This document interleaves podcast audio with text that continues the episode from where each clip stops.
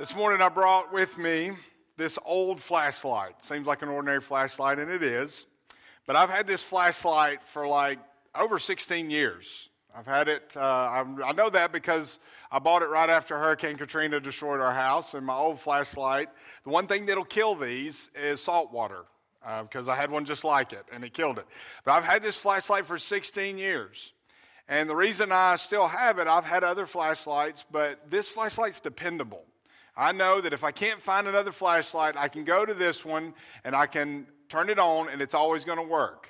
And I'm not going to shine it in anybody's eyes because it's pretty bright, but it always works. I know.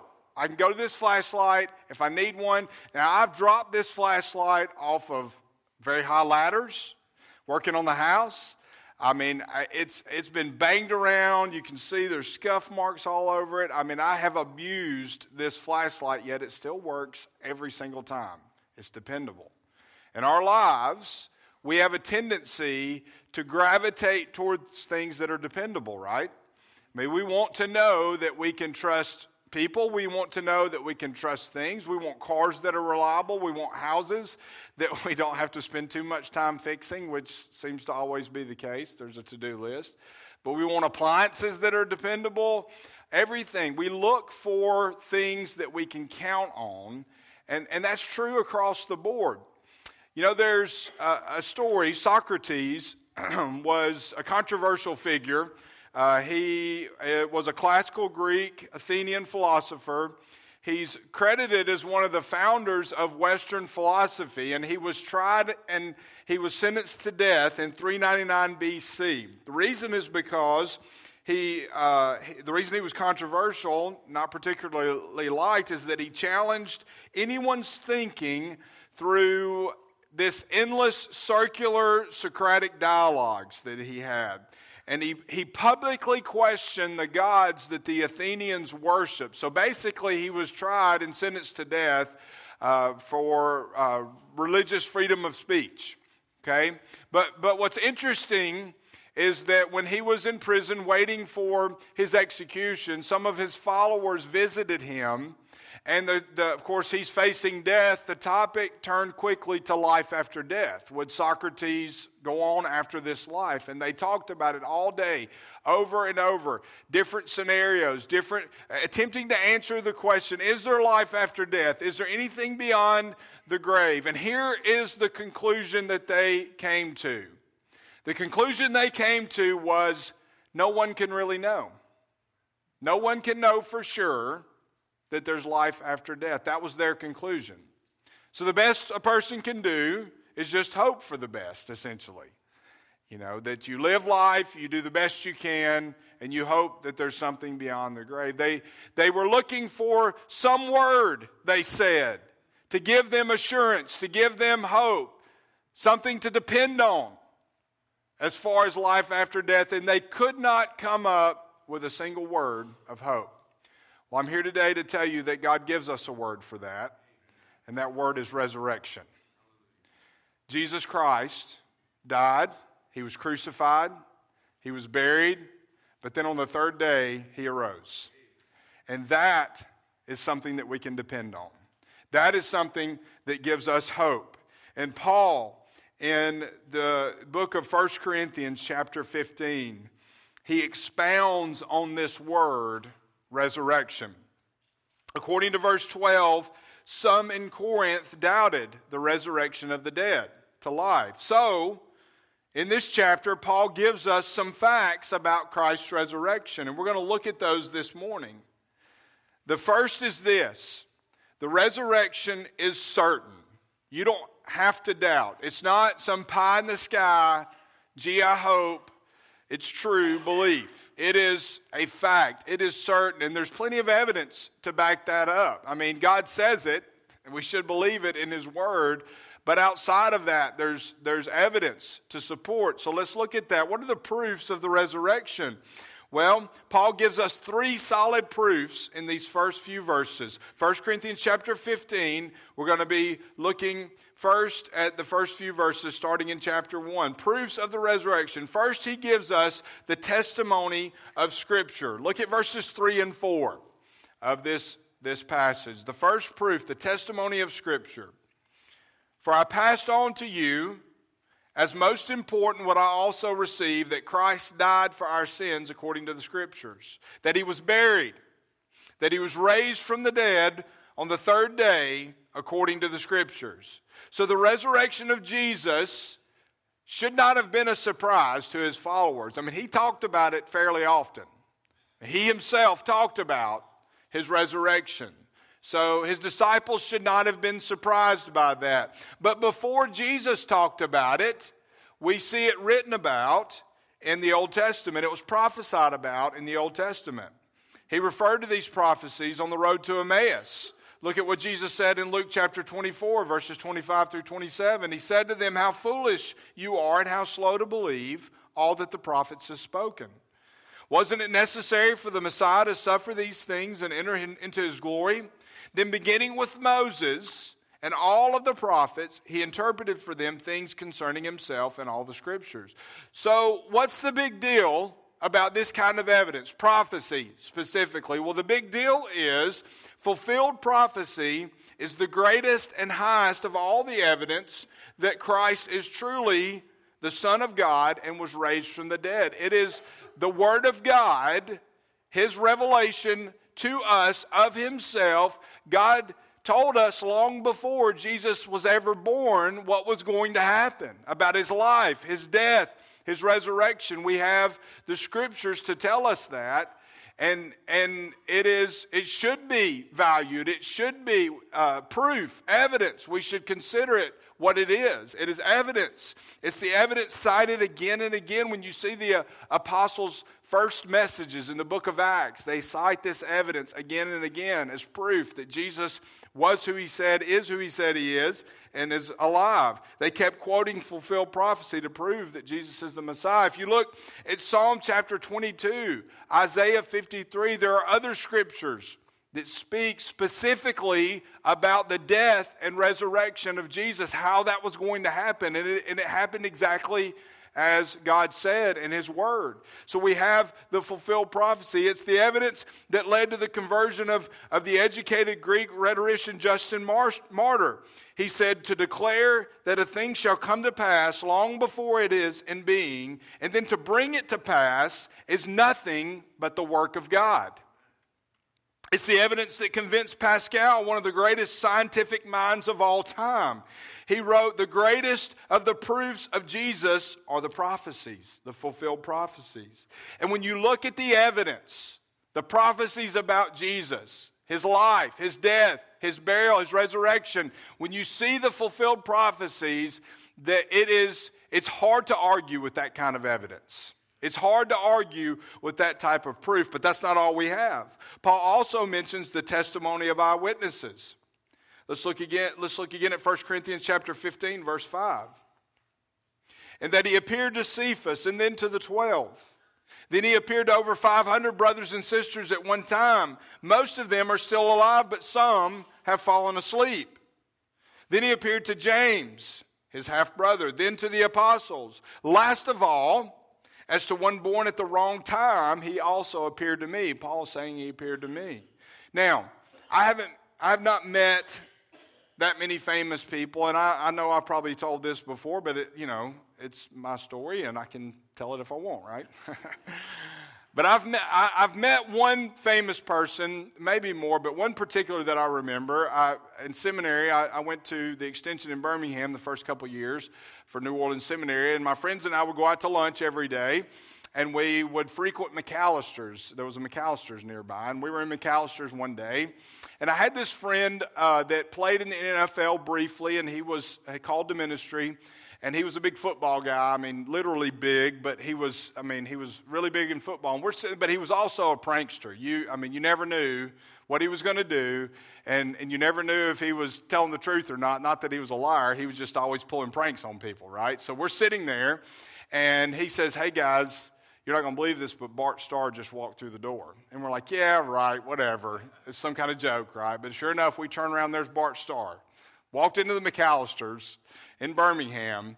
And then it became, okay, I dare you to go introduce yourself, you know, and we're all like, no, I'm not going to. So together as a group, we, we worked up the courage and we walked over and introduced ourselves to Bart Starr. He was incredibly gracious, shook our hands, all this kind of stuff. So that, that's my one, one memory of meeting someone, a uh, celebrity that was famous, and I have nothing but good things to say about uh, that experience. But here's what I know I know that Bart Starr existed. You know why? I met him. Person to person, I met him. There's no doubt in my mind that Bart Starr existed. Now, even if you didn't meet him and you know me, and hopefully you trust me, right? And I tell you that Bart Starr exists, I'm an eyewitness, right? It's hard to argue with that. Now, we have that with Jesus, not only with his life, but the number of people who saw him after his death alive, walking around, talking, even eating, is amazing when you look at it. And Paul digs into that for us.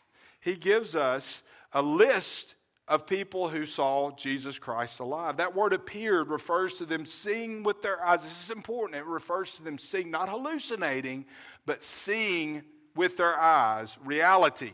They really and truly saw Jesus. And this is strong evidence. Think about it. How do you prove anything in a court of law? It is, it is determined by the credibility uh, of the witness, the number of witnesses, the agreement of the witnesses, and the reliability of the witnesses. So let's do a quick investigation ourselves. Let's not ju- don't just take my word for it. Let's do a quick investigation here. Let's look verses 5 and 6. First in verse 5, the resurrected Christ was seen by Peter and the rest of the 12 verse 5 tells us. So we've got the disciples who had spent a lot of time with him by the way, who would know if it was him or not. They saw him. So those closest to him but you could say maybe it was a plot, maybe it was, you know, a cover up, maybe it was some sort of conspiracy, but we go beyond that. The resurrected Christ was seen by not just the disciples, but 500 witnesses. Now, think about this for a moment, okay? We're reading this, these people are long gone, right? These folks have been long since dead. But when Paul wrote this, many, most of these people were still alive and they could have rebutted this claim. These people he's writing to in Corinth could have gone to, probably knew some of these people, I don't know, could have gone to these people and said, Hey, is this for real? And no one refuted that claim. 500 people saw him. Now, if I was to tell you I saw Bart Starr, you may or may not believe me, depending on how well you know me. If me and let's say there were, I don't know how many guys, but let's just say 10 guys were with me that day. If all 10 of us said, hey, we saw Bart Starr, then you're going to think, okay, that might be for real. I'll believe that, right? But if myself and 499 other people said, we saw Bart Starr at McAlister's, you're probably going to believe that, right? If we all agree, if no one's saying, no, that wasn't him, if we're all agreeing, 500 people. If it's just a few folks, you may not believe that. If it's just 10 folks, you're probably, you might believe that. But 500 people, all in agreement, no one disputed that claim, you're going to believe that. That's credibility. That's evidence. And that's what we have with the resurrection of Jesus Christ. But we go further. The resurrected Christ was also seen by James, verse 7 tells us. Now, why is that important? James is Jesus' half brother. And if you look, you see James would be considered a hostile witness at this point, okay? Because when you look at John, Mark chapter 6 and John chapter 7, James and his brother, they, they basically ridicule Jesus, call him crazy. They don't believe at that point that he is the Messiah. I mean, you know, don't be too hard on them. I have a sister I don't have a brother, but if she told me she was God, I would be kind of suspicious of that too, right? I mean, so, you know, you can kind of put yourself in their shoes, but here's the deal. We're going through the book of James, right? Together as a church. You walk through James, if there's not a greater testimony for a transformed life than that book, by that, that inspired by the Holy Spirit, the half brother of Jesus. His life was radically transformed. What made the difference? He saw Jesus alive after his death. He saw the resurrected Christ and he believed. And most of his brothers did too, if not all of them. All those who, were doubt, who doubted. I mean, these, again, these guys grew up with him. And they, James believes. And then we go further. Not just James, but Paul himself saw Jesus on the road to Damascus. Verse 8, he references that. Now, Paul would certainly be classified as a hostile witness. I mean, he, he was on the road to persecute Christians. That's what he was best at. His goal in life, his mission in life was to wipe out Christianity. And one day on the road to Damascus, everything changed. He saw Jesus face to face, he saw the resurrected Christ, and his life changed forever. His life would never be the same. And that's why he talks about the testimony of a changed life, which is another proof of the resurrection. Um, you know, because of the cross, because of the resurrection, our sin debt is wiped out. Our, our slate is, is clean. And when you see a guy like Paul, what he did before he met Jesus, I mean, as a Christian, you, uh, anybody would have said, hey, he, he's, he's not the nicest guy in the world. I mean, he did a lot of bad stuff. And it is the, the message here, just kind of a little side note. One of the lessons we learn from guys like Paul is that no one is too far gone for God to save. No, doesn't, doesn't matter what you've done and where you've been. What matters is what are you going to do with the invitation that Jesus gives you today to, to accept him? Because Paul met him face to face and he accepted, and his life was never the same. And we see, he wrote most of the New Testament. We see. He took that same vigor, that same tenacity he used to persecute the church, and he served God faithfully. He, he, he, he, had, he received a brand new life. Look at verses 8 through 10. Last of all, as to one born at the wrong time, he also appeared to me. For I am the least of the apostles, not worthy to be called an apostle, because I persecuted the church of God. He's honest about his past, but here's the difference. But the grace of God, by the grace of God, I am what I am. We could all say that, right? And his grace toward me was not in vain. But on the contrary, I worked harder than any of them. He's talking about how his life now is different afterwards. Yet not I, it's not in my strength, it's not my doing, but the grace of God that was in me. This, in my opinion, is Paul's strongest argument. Now, I love the evidence, I love the fulfilled prophecy, don't get me wrong, but you can't really argue with someone's personal testimony. Your testimony is the most powerful tool you have in witnessing how God has changed your life. And Paul is sharing that with us. He tells about his past life. I persecuted the church of God. I did some really bad stuff, evil stuff. But then he tells what made the difference in his life. But by God's grace, I am what I am. And then he tells about his changed life. Now I work harder than anybody. I'm going to show my gratitude. I'm not earning my salvation. I'm already saved, but I you better believe as long as there's breath in my body, I'm going to serve God faithfully and with tenacity. In essence, Paul is saying, You know what I used to be, and you know what I am now, you tell me what made the difference. I'll tell you, God's grace is what made the difference. You know, G. Campbell Morgan once said that some people say that the true account of what happened to Saul of Tarsus, that's what was his name before God changed his life, Saul of Tarsus, was that he had an epileptic seizure in a thunderstorm. That was some people's explanation. Now, I'm not being insensitive to medical issues, but I'm quoting G. Campbell Morgan here, okay, so don't get offended. Morgan said this He said, If that's true, men should always pray for a multiplication of thunderstorms and an epidemic of epilepsy. Because that man's life was changed radically by what happened to him. It wasn't a thunderstorm. It wasn't an epileptic seizure. He saw Jesus Christ face to face, and he's telling us about it here. So that's what changed my life, he's saying. We can take comfort in that. These are convincing evidences. we we are, our beliefs are based on, on actual evidence. Yes, faith has an element that we believe in what we can't see and we, we trust in God when we don't know the outcome, but it is not ridiculous to believe in the resurrection. There's proof, there's evidence, plenty of evidence. We should believe it and we should act on it by following Christ.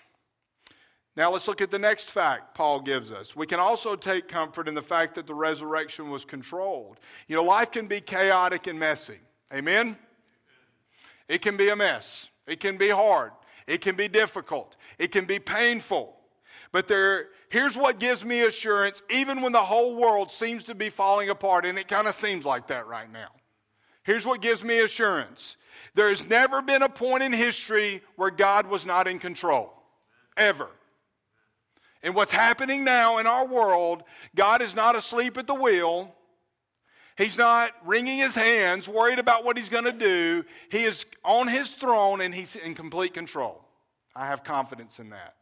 And that's why, regardless of inflation rates, regardless of economic stress, pandemics, whatever comes in life, it may be painful, it may be difficult, and I'm not denying that. And I know some of you here today are hurting incredibly. And I acknowledge that. I'm not minimizing your pain, your hurt. But one thing I can assure you I can't explain why our world is the way it is. I can't explain why things are happening uh, collectively to us or to you personally. But here's what I can say I'm confident 100% that God is in control. And if He's in control, He has a plan. You may not know what that plan is in this life in terms of your hurt and your pain, but you will in eternity if you're His child. Even if you did know why he was doing what he was doing, it may not take the difficulty away or the hurt away, but God's in control. Luke 23 46, he was in control during the crucifixion. Jesus called out with a loud voice, Father, into your hands I entrust my spirit. Saying this, he breathed his last. Now, last night, it's kind of become a little bit of an Easter tradition for us. We watched part of the Jesus uh, Sight and Sound Theaters. Anybody ever been there? I think there's one in Branson. Um, it's amazing production. It's basically a, a really um, tech heavy uh, Easter pageant. And other, they do other plays. They have one on David, but this is the Easter one. They offered it free during the pandemic uh, two years ago, and, and we watched it. Now we watch it every Easter, and it's really incredible. Uh, but when I was, you know, growing up, Easter pageants were a huge thing, right? And I'm sure some of you uh, participated in one. I, I, participated in several. They usually made me like a soldier or someone demon possessed. I'm not joking. I'm not joking. I, I mean, I was one year I was the demon possessed guy. My job was to writhe around on stage while they played some track of an evil voice. They wouldn't even let me speak. And then I think that same year I was a soldier who nailed Jesus to the cross. I don't know what they were saying, but hey, it was kind of fun, not nailing Jesus. I mean, you know, playing in the play. Um, but uh, but anyway, the year I was a soldier, we had we did the Promise one year, and it was a big production, a huge production, and we had the guy who actually played Jesus in the play wherever it was. He came to our church and played Jesus, and he was he was a, a, a sure enough real actor, okay, and he played he had done this for years. And, and our job was to, you know, rough him up a little bit. That part was kind of fun, you know. Yeah. I'm not a big guy, but it was fun. And, and so we would take him in and we would basically, we, we would manhandle him. But when we got to the cross, while we were rehearsing, he said something. I thought this was incredible. He said, all right, guys, you can do whatever you want. Try not to hurt me too bad. But when we get to the cross, I'm laying down myself. You're not going to force me on the cross. Small detail. Small detail, but so very profound. Because he said, No one forced Jesus on the cross. He laid his life down voluntarily. And I want to communicate that. As subtle as it is, I want to communicate that to the people watching. I never forgot that. And you better believe I didn't force him down. He laid down. And, and that's what Jesus did for us. He was in control during the crucifixion. He gave his life. He was also in control during the resurrection. God was in control every minute of all three of those days. You know, sometimes we forget about Saturday. Think about Saturday for a moment. Melody Hosey, our church secretary, sent me something yesterday, and I thought it was very appropriate. I'm just going to read it for you. It's from Max Lucado. Jesus is silent on Saturday. Saturdays. Ever been silent in your life? He has in mine at times. The women have anointed his body and placed it in Joseph's tomb. The cadaver of Christ is as mute as the stone which guards it. He spoke much on Friday. He will liberate the slaves of death on Sunday, but on Saturday, Jesus is silent. So is God. He made himself heard on Friday. He tore the curtains of the temple, opened the graves of the dead, rocked the earth, blocked the sun of the sky, and sacrificed the Son of heaven. Earth heard much of God on Friday, nothing on Saturday. Jesus is silent. God is silent. Saturday is silent. Easter weekend discussions tend to skip Saturday. Friday and Sunday get the press. The crucifixion and the resurrection command our thoughts, but don't ignore Saturday. You have them too. Silent Saturdays, the day between the struggle and the solution, the question and the answer, the offered prayer and the answer thereof. Saturday silent torments us. Is God angry? Did I disappoint him? God knows Jesus is in the tomb. Why doesn't he do something? Or in your case, God knows your career's in the tank, your finances are in the pit, your marriage is a mess. Why doesn't He act? What are you supposed to do until He does? You do what Jesus did. You lie still, stay silent, trust God.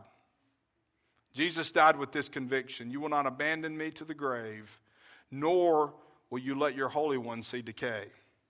Jesus knew God would not leave him alone in the grave you need to know God will not leave you alone in your struggles. He is, his silence is not his absence. Inactivity is never apathy when it comes to God. Saturdays have their purpose. They let us feel the full force of God's strength. Had God raised Jesus 15 minutes after the death of his son, would we have appreciated the act?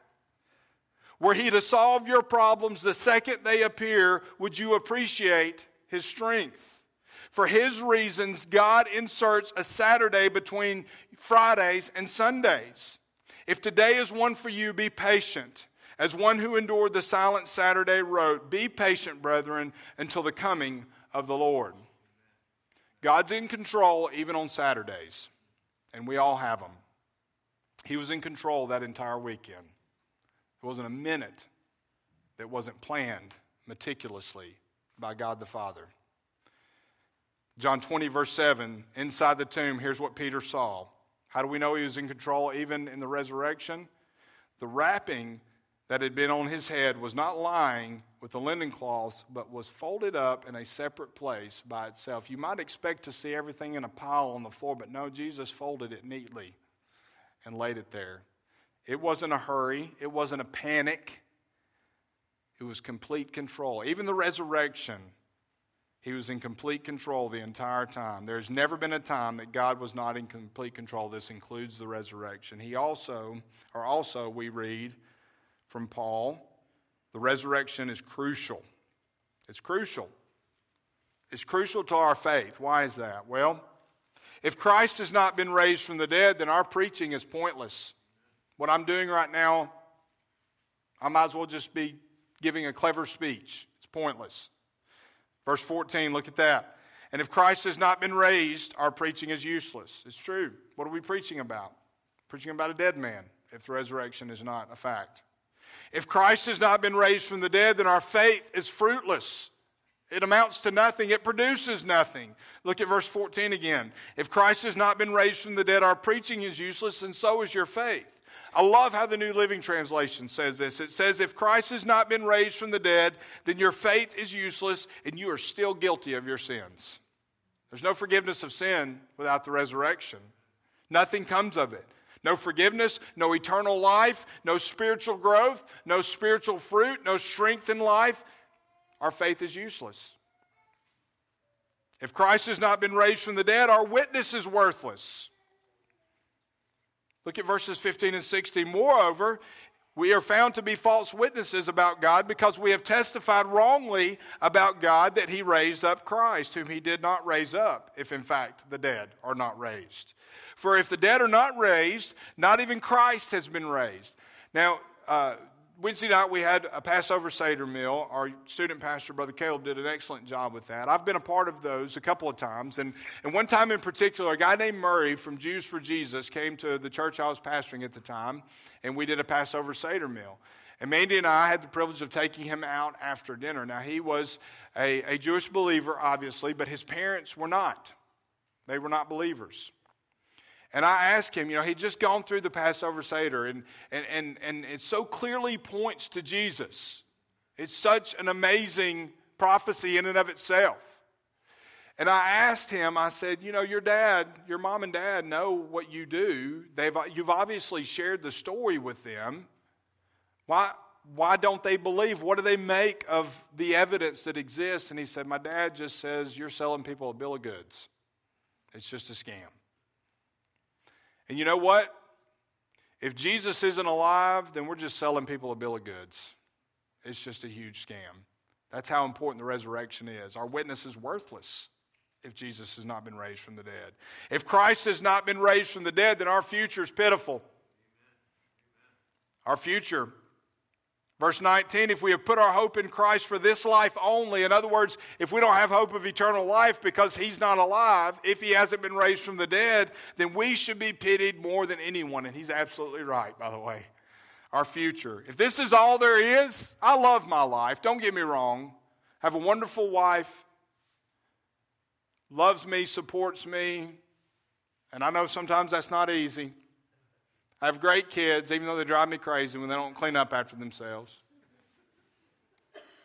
Leave noodles in the sink after they make a late night snack, but we won't talk about that right now.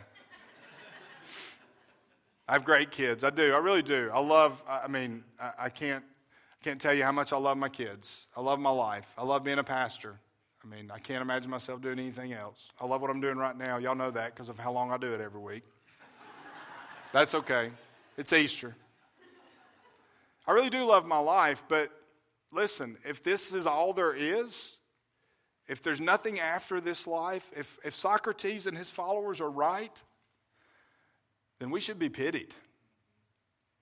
If Christ hasn't been raised from the dead, our future is pitiful. Without the resurrection, our baptism is meaningless. Paul refers to that. Now, this is a hard verse. I'm not going to lie. We're not going to go too far because that would take a long time. I'll make the main point. Verse 29 Otherwise, what will they do who are being baptized for the dead? If the dead are not raised at all, then why are people baptized for them? Now, listen, verse 29 is one of the most challenged and difficult verses in all of Scripture. There's like something like 50 something interpretations of this verse. You know, some people say he's talking about baptism by proxy, that there's people that are being baptized for folks that are already dead.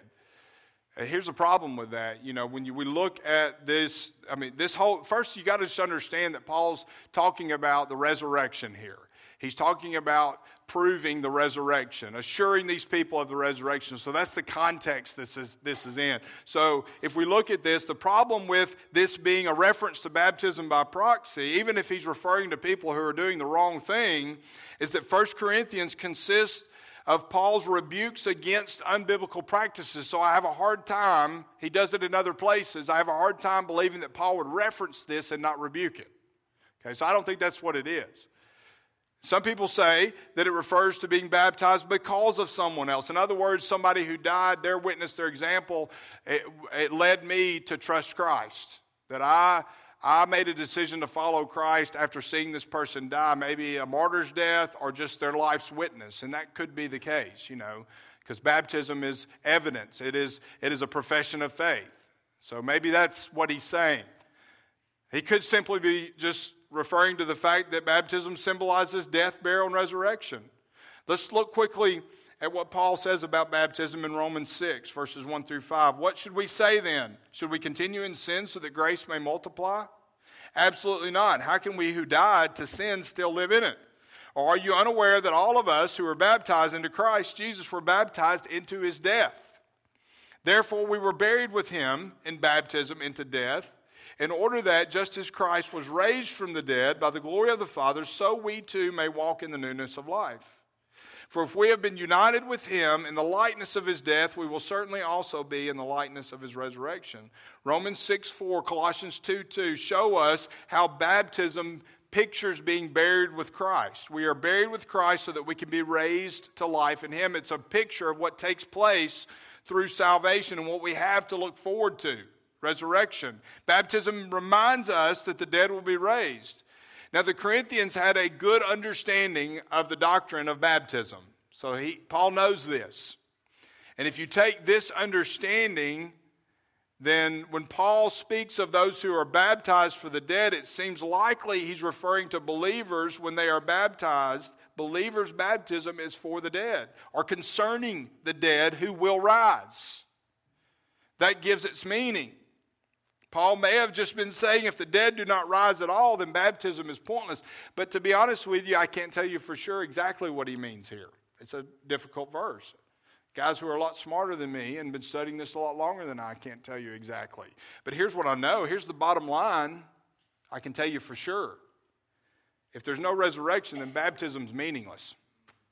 I mean, baptism is saying that we've been we died to that old life and we've received a brand new life. Only a living Savior can do that. And so, if we don't have that, if He's not alive, then our baptism is meaningless. And without the resurrection, our sacrifices are useless. Look at verse 30 through 32 of 1 Corinthians 15. Why are we in danger every hour? I face death every day as surely as I may boast about you, brothers and sisters in Christ Jesus our Lord. If I fought wild beasts in Ephesus, as a mere man, what good did that do me? Paul's talking about the dangers, the hardships, the persecution that he faces, the sacrifices that he's made for the cause of Christ. He talks about fighting wild animals, and he said, I face death every day. He's not exaggerating here. It's, that was the reality of his life, living it for Jesus Christ. This is a strong expression of the danger of death that Paul faced every day, living out the mission that God had given him. Paul's argument was this hardships, dangers, and sacrifices are meaningless if there's no resurrection. He's saying, Why would I do? Why am I doing everything that I'm doing? Why am I risking my life if Jesus is not alive? Christ still calls on us to sacrifice. Being a Christian was risky then. It's not as risky for us. It's moving in that direction, but God still calls on us to sacrifice for Him. Missionaries leave home. Christians in countries like India, Sudan, China are killed or imprisoned for their faith. Businessmen suffer when they stand for what's right, ridiculed for believing. All, all of us have faced some sort of ridicule, even minor, for believing in Jesus. Oh, you're intolerant you don't love. God loves those people just the way they are. And you're telling them they're sinners. We all are going to face some form of this, and it probably will get worse. Jesus calls on us to sacrifice. It's without apology that we ask people to sacrifice for Jesus. Why? Because we know Jesus is alive. Without that, then what, why the sacrifice? That's what Paul's saying. And without the resurrection, our morals are groundless.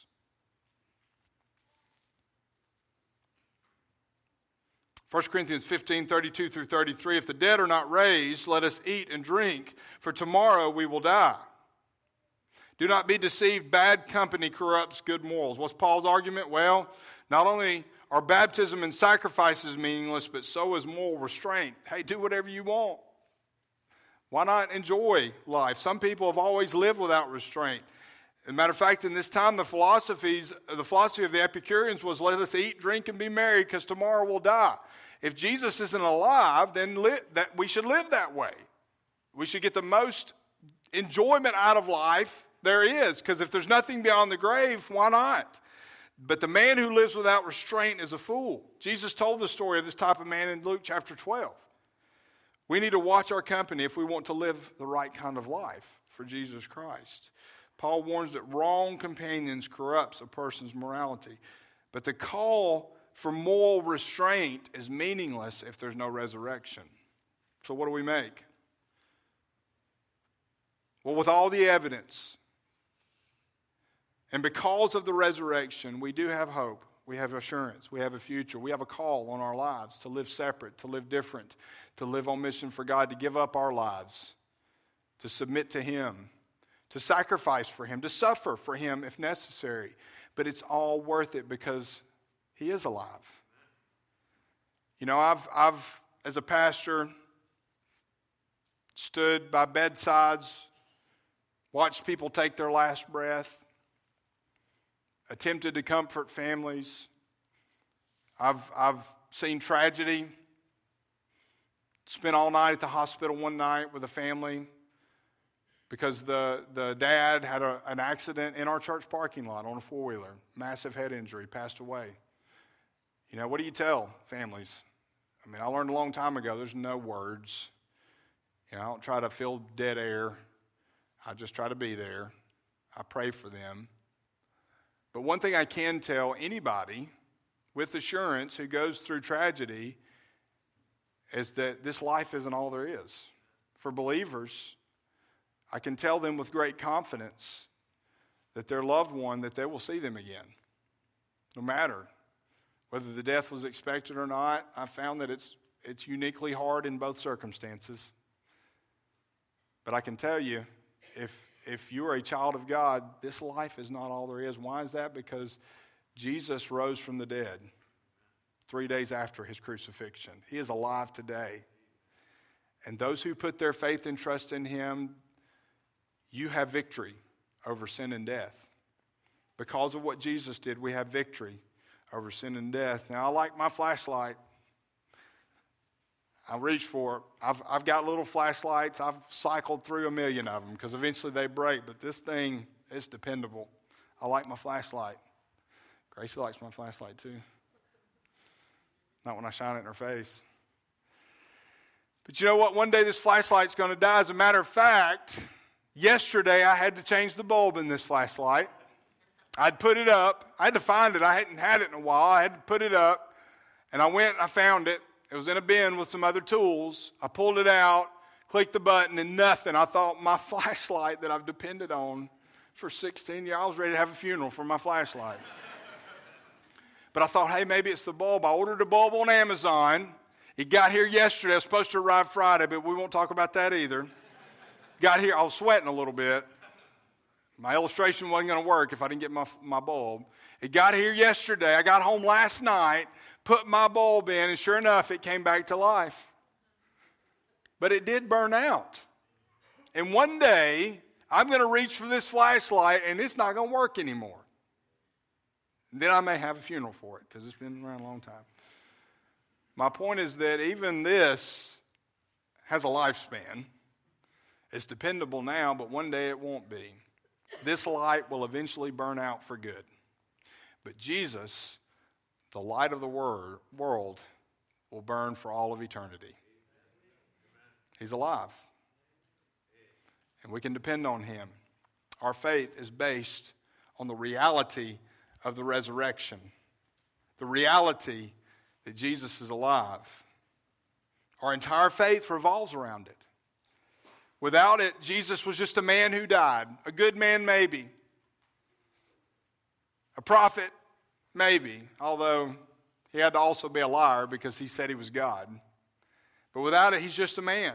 His sacrifice for our sins means nothing without the power of the resurrection to overcome death and to provide the same for us victory over death.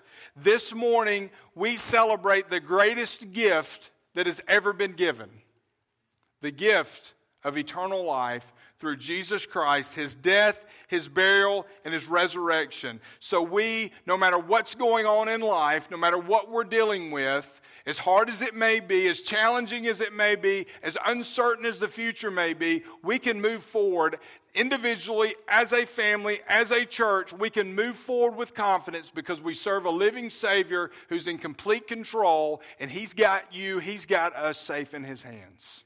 If he can defeat death, he can defeat anything we face in life. And he can accomplish anything he wants in and through us if we truly believe the evidence, the witnesses, the testimonies, the living and active Word of God, if you put your faith and trust in Christ, you will experience the same thing that Paul did, the same thing that his followers did, the same thing that everybody that testifies in Scripture experienced. You can experience that same freedom that we sang about this morning. You can experience redemption. You can experience salvation, hope, assurance, purpose, and one day experience eternal life in the presence of our living Savior for all of eternity. But you've got to trust Him. You've got to accept. He's not going to force Himself on you. Will you accept if you haven't? Let's go to the Lord in prayer. Father, we, we believe. As we sang, we believe. We believe that you are alive. We believe that you have conquered death, that you have paid the price for our sins. We believe that you were buried, that you suffered, you died, you were placed in a tomb. We, we also believe that Saturday was silent on purpose to teach us some valuable lessons about waiting on you with unanswered questions, about experiencing pain and grief and sorrow, but experiencing it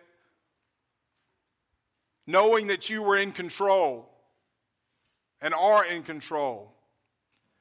But Father, most importantly, we believe that Sunday was a reality, that you were raised from the dead and that you are alive today.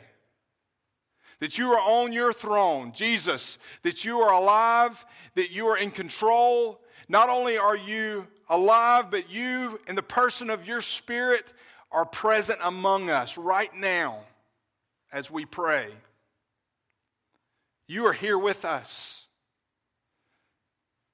You inhabit the praises of your people. You live in us and through us. And when we gather together, you manifest your presence in a special and powerful way. Jesus, we know, Holy Spirit, we know that you are here. We feel your presence. We thank you for being here. Lord, we have heard your word. We've seen the evidence, we've seen the proof. And now you call us to respond. For some of us, that just means we're going to spend the next few moments praising you.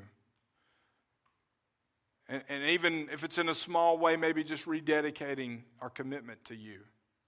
For some of us, it may mean that for the first time, we realize that the resurrection was reality, that the crucifixion happened, and that, that maybe there's somebody here that they haven't experienced that freedom from sin that you offer, that gift of salvation, and you're calling them to repentance. You're calling them to turn from their sin and turn to you. Lord, I pray that if there's somebody here, somebody watching online that's under conviction right now, and you are calling them to yourself, that they will not resist. Father, that they would, would open themselves up to you, that they would be willing to respond and ask you, invite you into their lives. Lord, there may be other decisions you're calling us to make. I don't know. I, I just know that when your word is preached and you reveal yourself to us, that, that we, we can't remain the same. Either we change because we deny what you call us to do, or we accept what you call us to do and, and leave more determined to fulfill your purpose for our lives. But Lord, I pray that you would just change us in this moment. Whatever you want, whatever you ask us to do, Lord, may we open ourselves up to you and respond in a way that pleases you. In Jesus' name, amen. Would you stand for our time of commitment?